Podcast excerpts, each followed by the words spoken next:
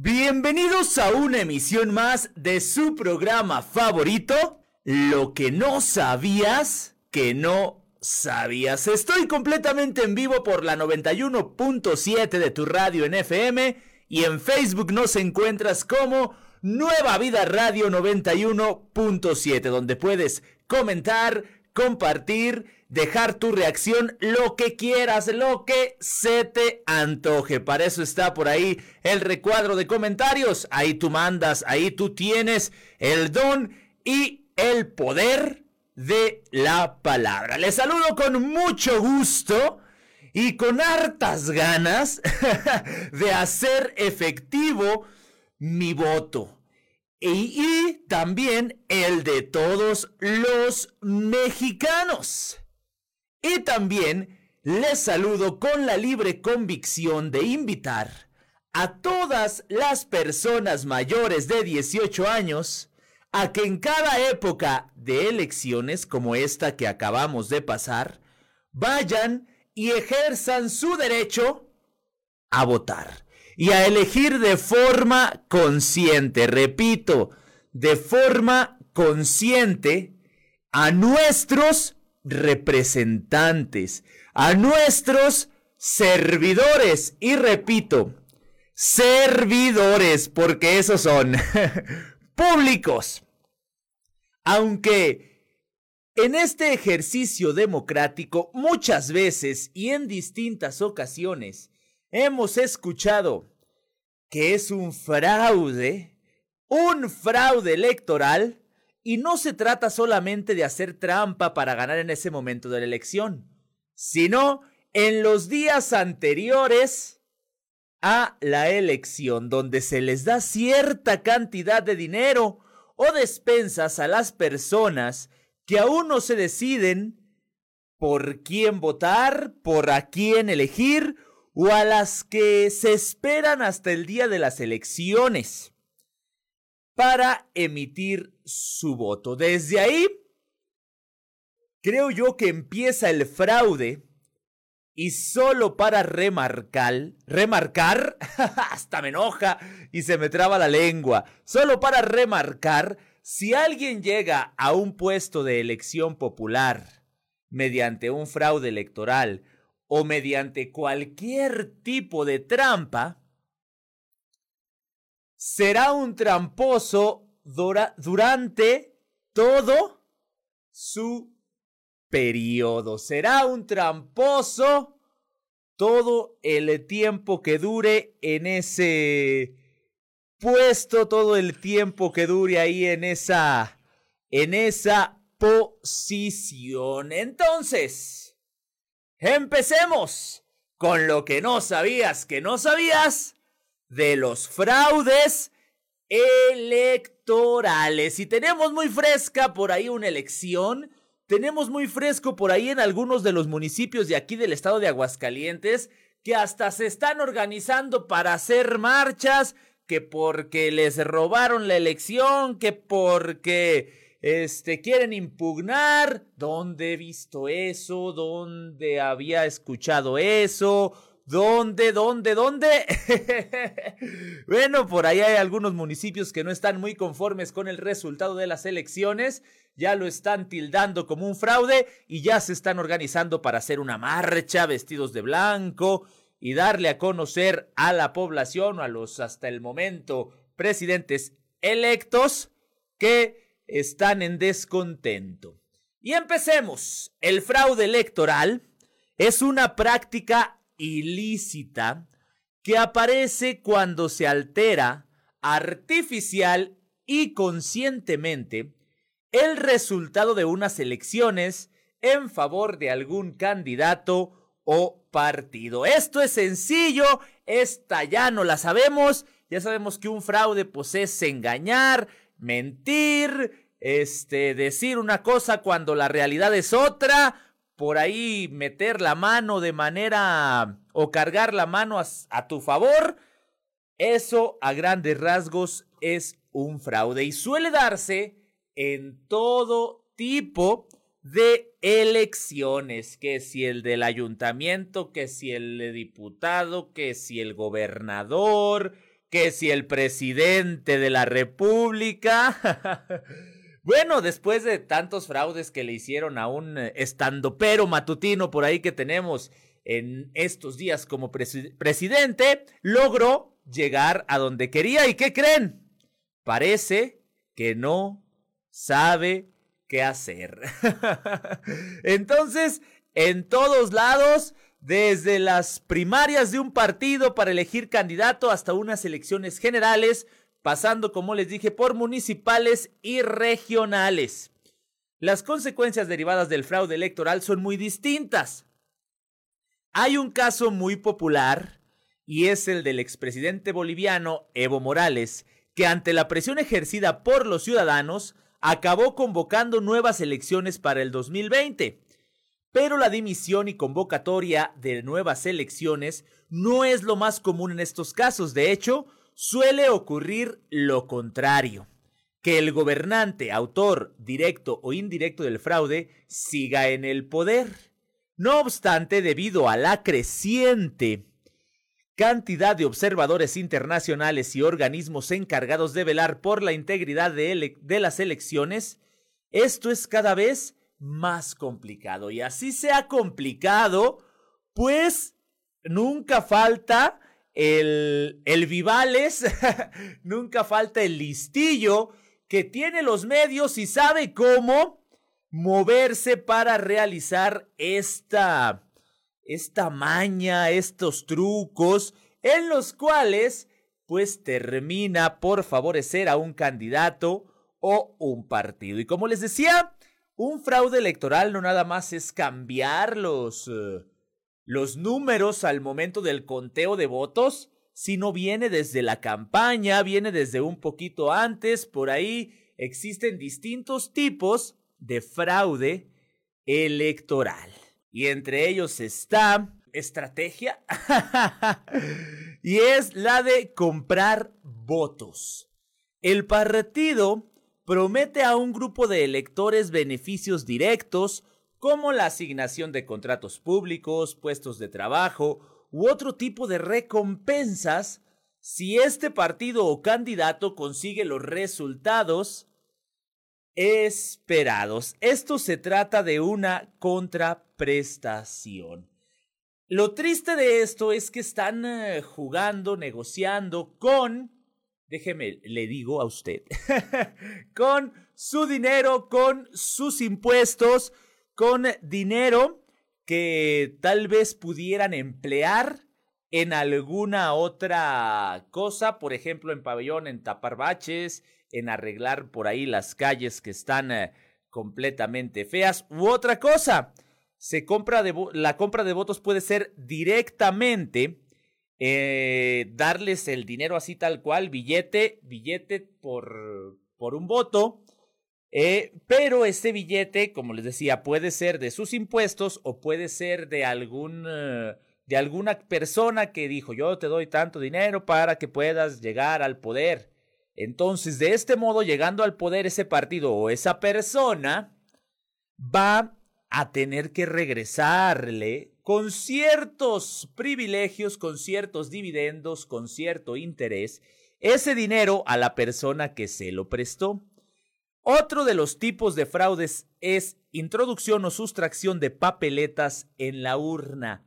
A conveniencia se echan papeletas de un determinado partido en la urna para así alterar los resultados de forma directa. Algo que, sucede o que se sucedió es que en algunas eh, casillas, ya sea por distracción, que creo yo que eso fue, pero algunas personas manifestaban en redes sociales que eh, en el caso de, aquí de Aguascalientes, donde se tenían que dar tres boletas, que era el eh, diputados federales, diputados locales y ayuntamiento, ah, hubo personas que manifestaron que solo se les entregaron dos boletas. Puede ser por distracción de quienes estaban ahí, los funcionarios de casilla, o algo, o alguna otra cosa tipo fraude electoral. Votos de personas fallecidas. Se echan papeletas en las urnas asignándolos en la lista de personas fallecidas. Coacción.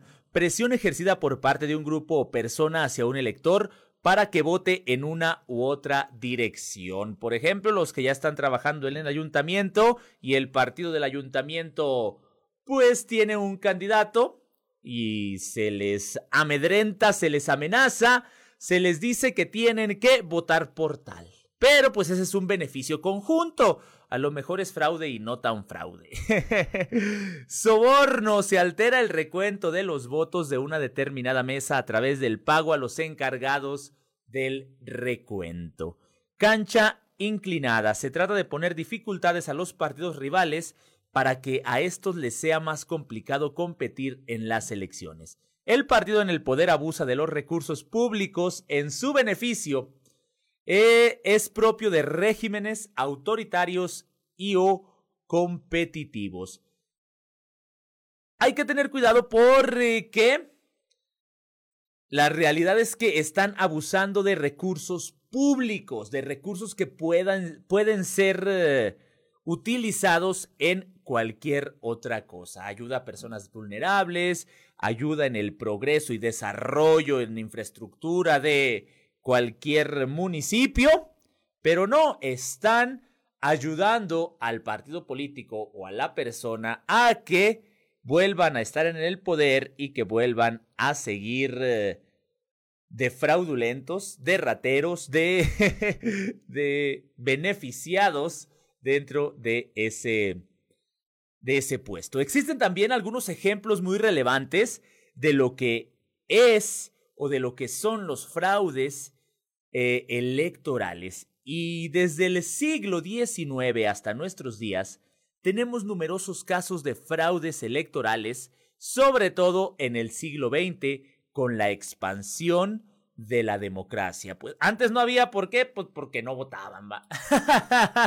Entonces, cuando la democracia fue creciendo y se fue esparciendo por eh, varios países en el mundo, pues fue donde nació o nacieron los fraudes electorales. Por allá en España, entre los años, eh, fíjense, 1876 hasta 1923, es un periodo caracterizado por la restauración borbónica. Este periodo estuvo caracterizado por el turnismo entre el Partido Liberal y el Conservador. Para asegurar este turnismo y la estabilidad del régimen, se manipulaban los resultados electorales mediante el famoso pucherazo, que consistía en quitar o añadir papeletas a la urna para modificar los resultados. Treinta años aproximadamente, treinta y tantos años, casi los cuarenta, por allá en España de fraude tras fraude tras fraude electoral. No crean que esto pasa solo en México, aunque el día de hoy aterrizaremos en un caso muy particular de fraude electoral en nuestro México mágico. Por allá en Bolivia, en el año de 2019, eh, la Organización de Estados Americanos ha confirmado el fraude de estas elecciones en favor de Evo Morales. El informe de, esta organización afirma que se manipularon las actas electorales, detectaron alteraciones en las mismas y falsificación de firmas de los jurados de mesa.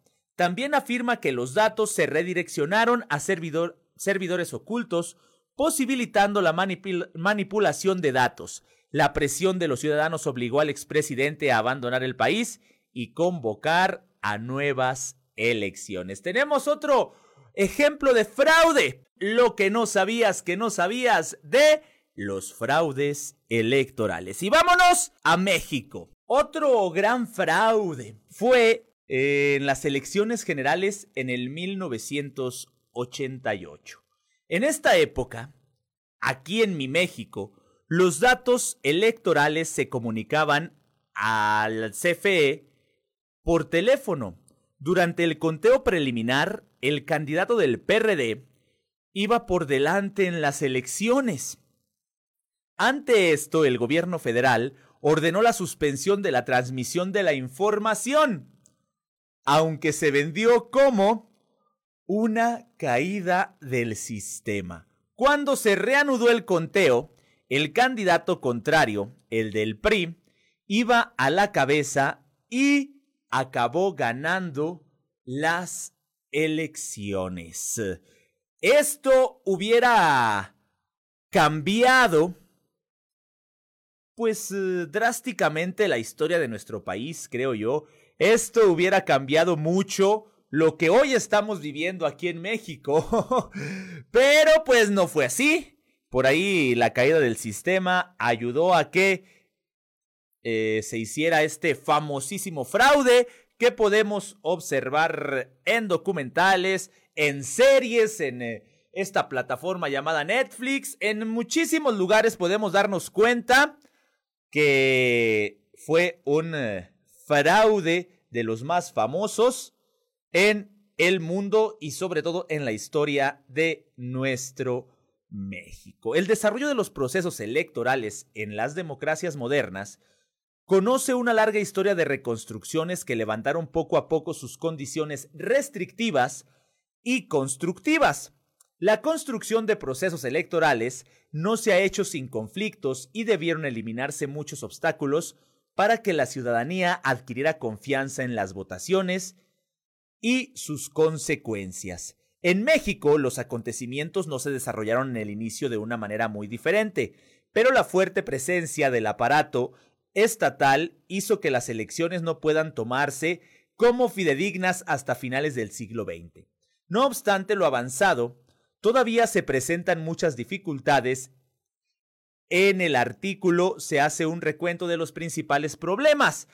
Entonces, hay infinidad de fraudes, infinidad de situaciones que nos hacen desconfiar de estos procesos.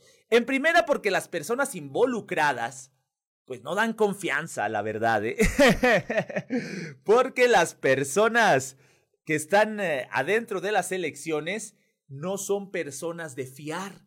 Sin embargo, son las personas a las que les estamos dejando espacio en... Eh, en un puesto público, por ahí en la presidencia municipal, en las Cámara de Diputados y Senadores, en, eh, en el hecho de ser gobernantes. Entonces, tenemos que tener cuidado. Muchas veces decimos que no nos interesa, muchas veces decimos que nosotros, pues, ¿qué tenemos que andar ahí? Al final de cuentas, son personas encargadas de administrar los recursos de la nación para hacer crecer cada municipio, cada departamento, cada lugar en el que se encuentren. Entonces debemos de estar al pendiente, nos guste o no. El fraude electoral es un delito grave. Se trata de un problema enormemente complejo precisamente por la amplia, amplia variedad de formas que puede adoptar, desde acciones clandestinas para manipular el voto hasta el uso abierto de violencia para intimidar a los votantes. En el contexto concreto de nuestro país, la compra de votos se ha normalizado a lo largo de cada elección, por lo que hay pocos incentivos para denunciar este tipo de actos que hasta ahora, por no ser delitos graves, permite a las personas que incurren en ello pagar una fianza y salir en libertad.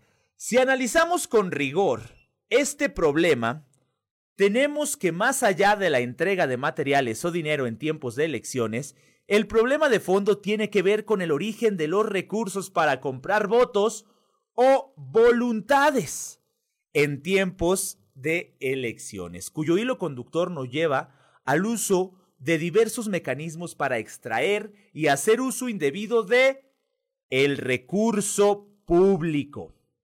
Algunos de ellos altamente sofisticados y difíciles de detectar, pero también otros tan burdos como la entrega de contratos a empresas fantasma para desviar millones de pesos, y en el intermedio, otro modus operandi como el de la estafa maestra, cuya trama involucra 11 dependencias y 8 universidades públicas. Y para cerrar el círculo, la complejidad del problema también reside en el nivel de impunidad en México, la que se calcula es del 97%. Si la meta del presidente electo es terminar con el fraude electoral, es difícil no imaginar otra reforma electoral de gran calado, pero una que, que no centrada en la organización de las elecciones, sino en abordar el tema electoral desde otra perspectiva, el de la corrupción y cómo lo electoral está concatenado con el Sistema Nacional Anticorrupción y sus pares en los estados. Las personas involucradas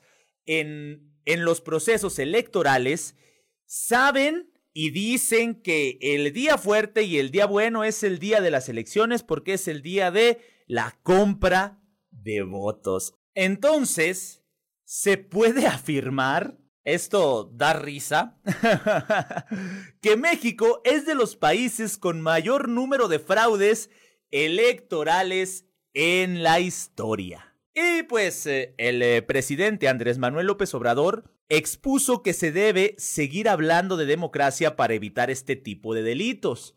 Así es, este mismo señor que quiere y comentó en alguna de sus mañaneras deshabilitar el INE. Entonces, como que se contradice, como que nada más quiere eh, o dice lo que México quiere escuchar. Y nos vamos a ir y vamos a aterrizar directamente en la caída del sistema. Mencionábamos a Andrés Manuel López Obrador, el, el presidente mm, que le cae bien a todo el pueblo bueno y le cae mal al pueblo no bueno, dice él. Eh, tiene en su gabinete a algunas personas involucradas con esta caída del sistema del 1988, eh, eh, de ese fraude electoral tan famoso y tan sonado, en el cual eh, un candidato iba ganando, de repente se cae el sistema, de repente no dice nada, y entonces se reactiva todo y ya va ganando el otro candidato. Y estamos hablando de Manuel Bartlett, quien eh, fue secretario de gobernación en la década de los 80. Ha revivido en México el fantasma del fraude electoral de 1988, una de las mayores polémicas suscitadas en el país y que sigue dividiendo a los mexicanos treinta y tantos años después. Popularmente se le conoce como la caída del sistema.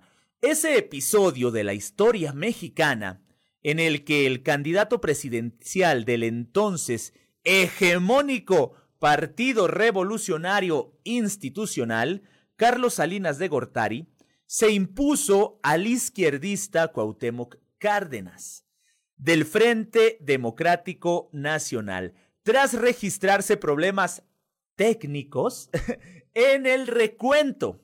Bartlett, propuesto ahora por Andrés Manuel López Obrador para dirigir la Comisión Federal de Electricidad, fue el encargado de anunciar en plena noche electoral de 1988 que el gobierno tenía dificultades en la recepción de la información. Y fíjense que eh, Andrés Manuel dice que afuera corruptos, que los corruptos no tienen nada que ver con su gobierno y bueno, el encargado de anunciar la caída misteriosa del sistema en el 88 es eh, por ahí quien dirige y quien está en el gabinete de este Andrés Manuel. La Secretaría de Gobernación, dirigida por Bartlett en aquel entonces, era la encargada de organizar la elección, desde la emisión de credenciales de elector hasta el cómputo de votos.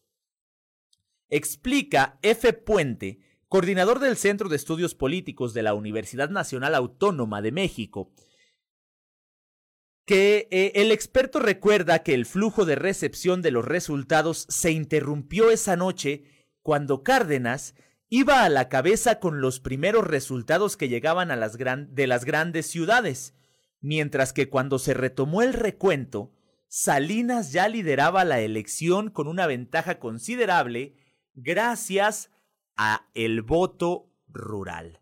No podemos afirmar categóricamente que hubo un fraude porque no está demostrado ni empírica ni legalmente, asevera este experto de apellido Puente, quien considera que seguramente nos quedaremos siempre con la duda. Debería por ahí alguien de salir a decirnos si sí o si no. Al cabo, ya prescribió. Sin embargo, se sostiene que hay evidencias de que el resultado podría haber sido distinto y que a lo mejor podría haber sido más cerrado entre Salinas y Cárdenas. El mismo Bartlett ha negado hasta el día de hoy que hubiera un fraude electoral en diferentes entrevistas, ha sostenido que la caída del sistema nunca existió y que, a pesar de un problema de comunicación de una hora, el recuento no se, no se interrumpió durante los tres días que duró. Es más, Bartlett acusa al entonces presidente de México, Miguel de la Madrid, de haber ordenado al presidente nacional del PRI, Jorge de la Vega, que declarara la misma noche electoral la victoria de Salinas sin tener todavía resultados oficiales. Entre más eh, se adentra uno en este en esta caída del sistema, en este fraude, como que todo se va volviendo más uh, misterioso. el, entonces presidente ordenó declarar el triunfo de Salinas sin cifras. Eso provocó que se nos acusara de fraude electoral, es lo que dice Bartlett. Y, con eso se defendió en más de una ocasión. Además, acusa al conservador Partido Acción Nacional de pactar con el PRI la quema de papeletas electorales, lo que incrementó todavía más la sospecha de fraude.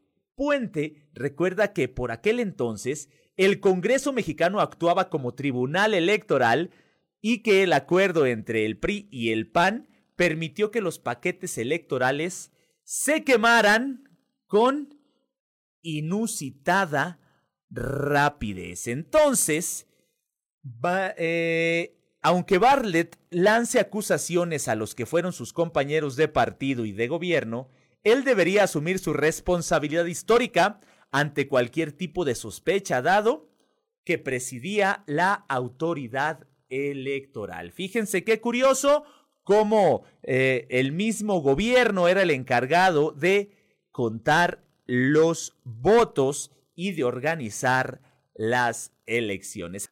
Y seguimos con la caída del sistema. Esta sospechosa, esta, este fraude que marcó la historia de nuestro México mágico. Por ahí el, el encargado o la cara fue Bartlett, fue el que tuvo que salir a decir, ¿saben qué? Se cayó el sistema. Un sistema sospechoso y un tanto curioso, ya que un candidato iba ganando, se cae el sistema y de repente va ganando otro. Lo que está claro es que esos comicios fueron unas elecciones críticas que cambiaron el rumbo del sistema de partidos de México.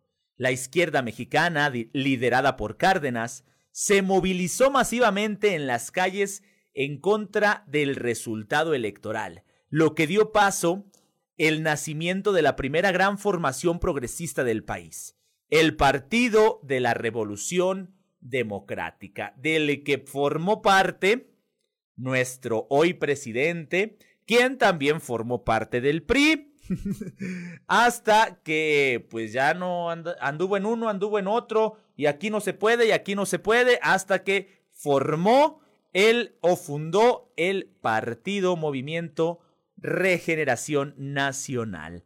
Además, la enorme presión de la oposición tras esos comicios provocó varias reformas electorales que independizaron la autoridad electoral del gobierno e impulsaron la competencia política y la transparencia en los comicios. En el año 2000, ustedes recordarán, si no son muy jóvenes, Vicente Fox del PAN se convirtió en presidente de México tras siete décadas de gobiernos del PRI. Pues ellos organizaban las elecciones, ellos hacían todo, pues ¿quién más iba a ganar, hombre? y el primero de julio, eh, López Obrador fue el primer izquierdista en ganar unas presidenciales. Pero él ya había sido presidente electo, él ya tenía su presidencia. Eh, sin embargo, ese fantasma de aquel 1988 sigue trayendo pues mucha cola que le pisen, como ha demostrado la polémica por el nombramiento de Bartlett, que incluso ha sido criticado por miembros del equipo de López Obrador, como ah, Tatiana Cloutier, su coordinadora de campaña. Aquí el problema fue que lo hicieron muy público. Creo que ese es, ese es el regaño de la coordinadora de campaña, eh, puesto que eh, eso es, es, eh, daña la imagen del, del, presidente y su, y su discurso anticorrupción.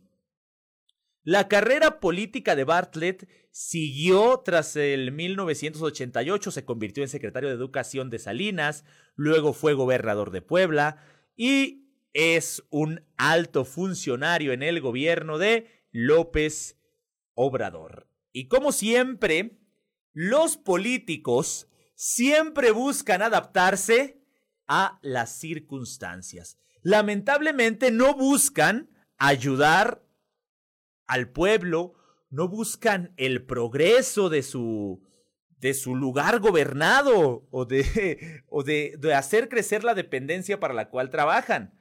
Se preocupan y se adaptan a las circunstancias para hacer crecer sus riquezas, para hacer crecer su bolsillo. Entonces, vámonos a esta caída del sistema. A las 3.10 de la mañana, Jorge de la Vega Domínguez, presidente del Comité Ejecutivo Nacional del PRI, había proclamado el triunfo de Salinas, como ya lo comentamos, por órdenes del entonces presidente. México triunfó, esto fue lo que dijo, y dio a Carlos Salinas de Gortari una victoria contundente, legal e inobjetable, dijo de la Vega. El triunfo del priista aquel 1988 fue muy cuestionado. Hace treinta y tantos años no existía un órgano político independiente del gobierno que organizara las elecciones y realizara el conteo de votos. El encargado de dicho proceso era la Comisión Federal Electoral CFE y su presidente, el secretario de Gobernación en aquel entonces, Manuel Bartlett Díaz. El 6 de julio de 1988, millones de mexicanos acudieron a emitir su voto. El nivel de participación fue del 50.4%. Sin embargo, el resultado de las elecciones de presidente de la República, senadores, diputados, y asambleístas no se dio a conocer esa noche, sino hasta una semana después, lo que despertó muchas especulaciones. Los primeros resultados debieron comenzar a aparecer en las pantallas del Registro Nacional de Electores hacia las 19 horas del día 6 de julio, pero esto no ocurrió. Uno de los comisionados ante la CFE informó que el sistema de cómputo se había caído y que el presidente de esta había planeado una reunión con la Secretaría Técnica para corregir la falla. La misma noche de la jornada electoral, los partidos denunciaron que no tuvieron acceso verdadero a los centros de cómputo. Los candidatos presidenciales, Cuauhtémoc Cárdenas, Manuel J. Cloutier y Rosario Ibarra acudieron a las oficinas de, la Secretaría de Gobernación para denunciar anomalías en los comicios. Ya les brincó el apellido Cloutier, así es, era el candidato del Partido Acción Nacional en aquel entonces, y hoy coordinadora de campaña, o más bien fue coordinadora de campaña la hija de este Manuel, eh, de Andrés Manuel López Obrador. Por ahí yo creo que ellos hacen sus eh, negociaciones que ellos hacen su pues sí, su equipo de trabajo entre un partido y otro.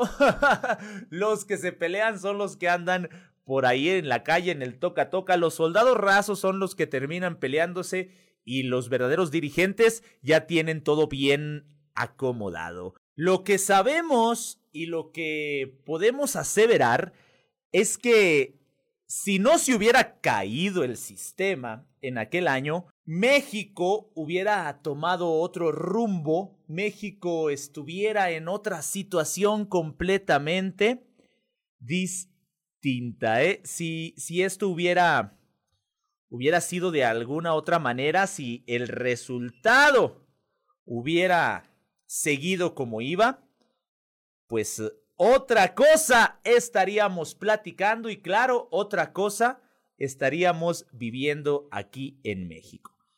En los días posteriores a este fraude electoral, los candidatos se unieron para denunciar lo, evidente y lo obvio que era un fraude electoral y realizaron varias protestas ante la ola de críticas por el retraso de resultados. El 10 de julio, la CFE publicó un desplegado en los diarios nacionales dirigido a la opinión pública sobre el procedimiento de escrutinio y cómputo de las elecciones que se llevaron a cabo.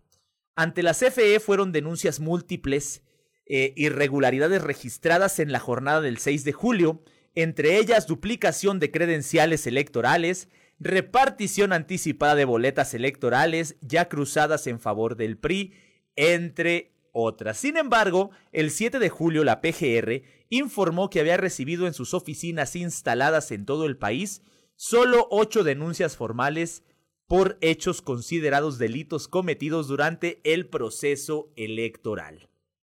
El 13 de julio, Siete días después, al concluir el cómputo de los 300 comités distritales a nivel nacional, la CFE informó que la mayoría de los votos emitidos en la elección para presidente de la República correspondían a el del PRI, Carlos Salinas de Gortari. Hago un paréntesis nada más para aclarar que la CFE en aquel entonces es como el día de hoy el INE, era como lo es el día de hoy el INE, pero lo manejaba el gobierno. No era independiente, el gobierno hacía y deshacía. El del PRI obtuvo 50.36% de los votos frente a un 31.12 de Cuauhtémoc Cárdenas Solórzano del Frente Democrático Nacional.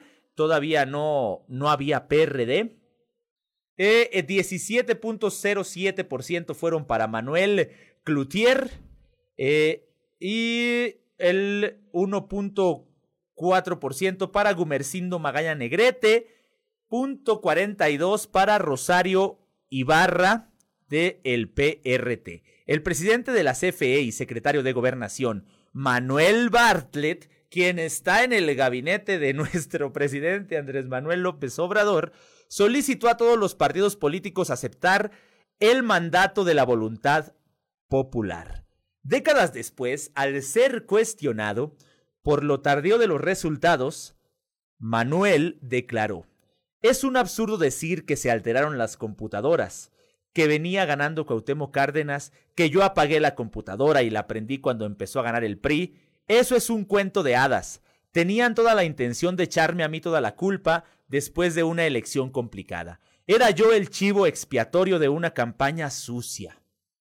Manuel Bartlett el exfuncionario priista, causó polémica al ser nombrado por Andrés Manuel López Obrador como futuro, bueno, como titular de la Comisión Federal de Electricidad. Ahora sí, la CFE.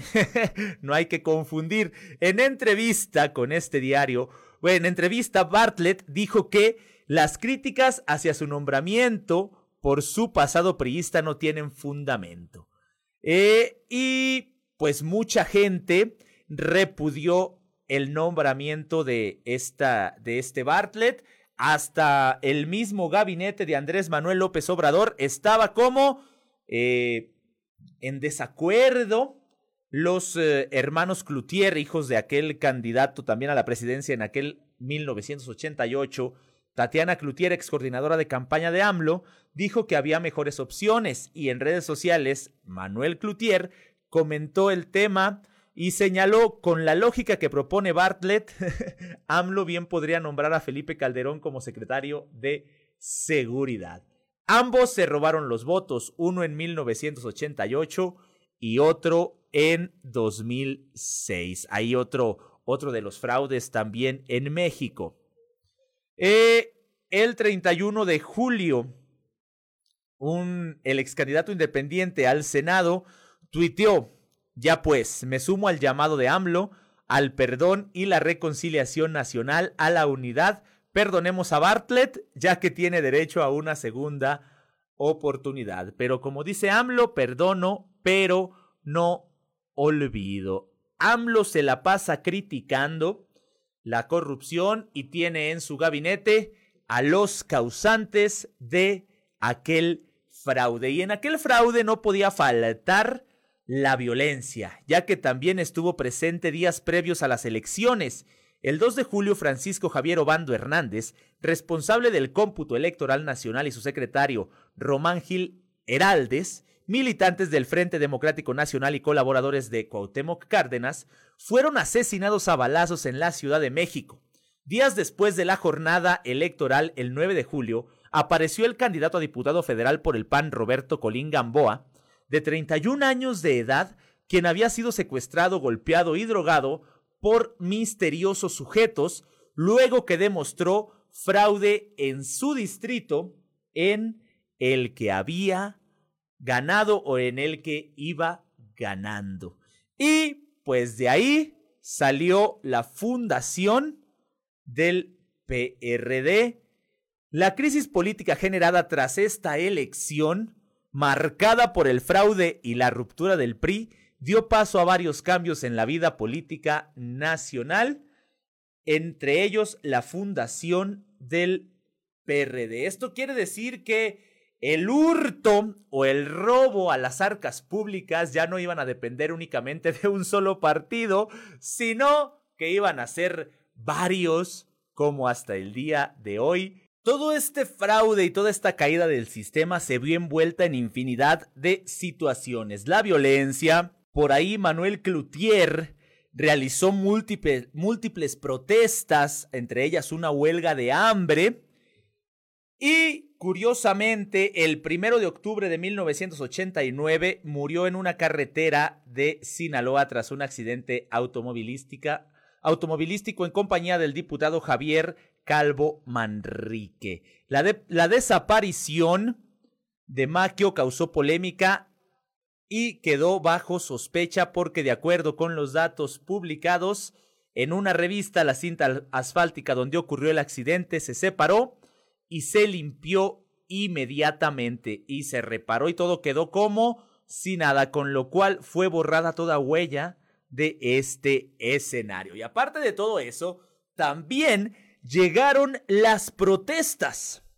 Las protestas en torno a las polémicas elecciones de 1988, este fraude, fueron registradas en el documental Que renuncie, video realizado por el canal 6 eh, de julio, Asociación Civil Autogestiva encargada de elaborar y difundir documentales independientes.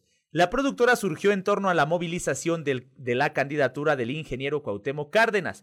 Cabe señalar que Cuauhtémoc Cárdenas estaba por ahí entre los eh, posibles candidatos a la presidencia del PRI.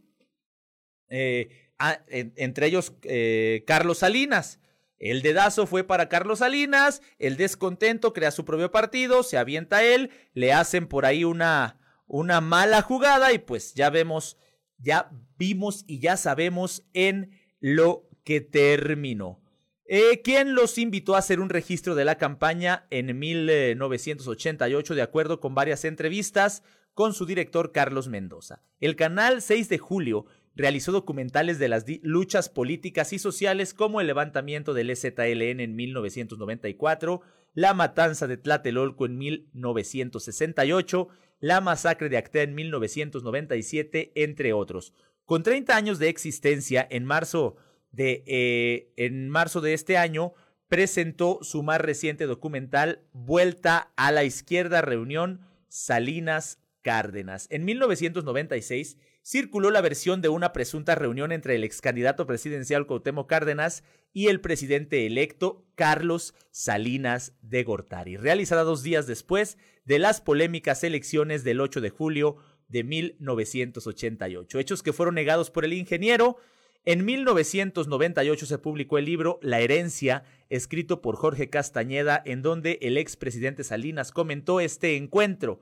Una década después, en su libro sobre mis pasos, el tres veces candidato presidencial de la izquierda aceptó su reunión con el presidente Salinas, el cual dijo se realizó el 29 de julio del 88 en casa de Manuel Aguilera, donde expusimos nuestras visiones de la campaña. Actores políticos, académicos y, e infinidad de situaciones envuelven a este fraude electoral. Y fíjense que se logró coagular un movimiento importante de acuerdo con opiniones eh, de José Woldenberg, primer consejero presidente del IFE, y Manuel Alejandro Guerrero.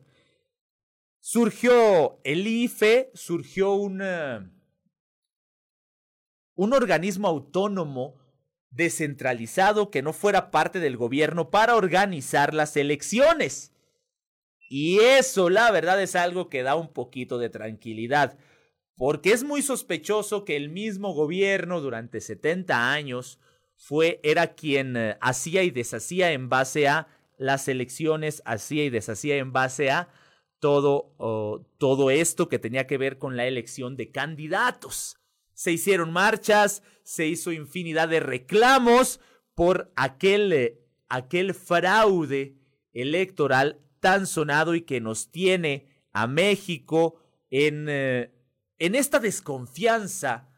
Cada vez que hay elecciones ya no creemos, ya no nos da la confianza como tal. Muchas personas no les nace ir a votar. ¿Por qué? Porque va a ser lo mismo, porque partido por el que votemos va a seguir haciendo lo mismo. No ayudan al pueblo, se ayudan a ellos mismos, a sus empresas, a sus casas, a sus familiares y eso, la verdad, no está bonito. No está bonito.